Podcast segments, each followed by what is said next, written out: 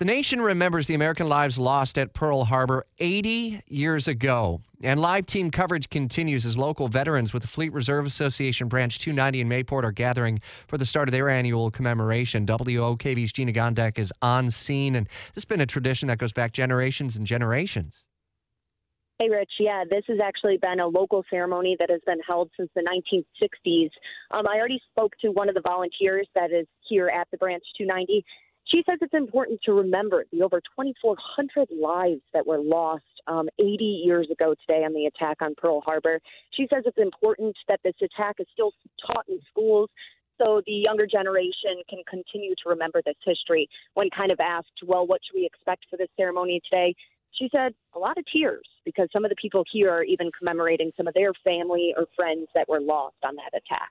Indeed, and uh, so many memories that continue to come up over and over and over again, including from Jacksonville's mayor, Lenny Curry, whose grandfather served and was stationed at Pearl Harbor, and he shared that uh, story uh, on Twitter uh, earlier today. He was on USS Oklahoma in Pearl Harbor when he says, All hell broke loose that morning. He survived the attack swimming under flames.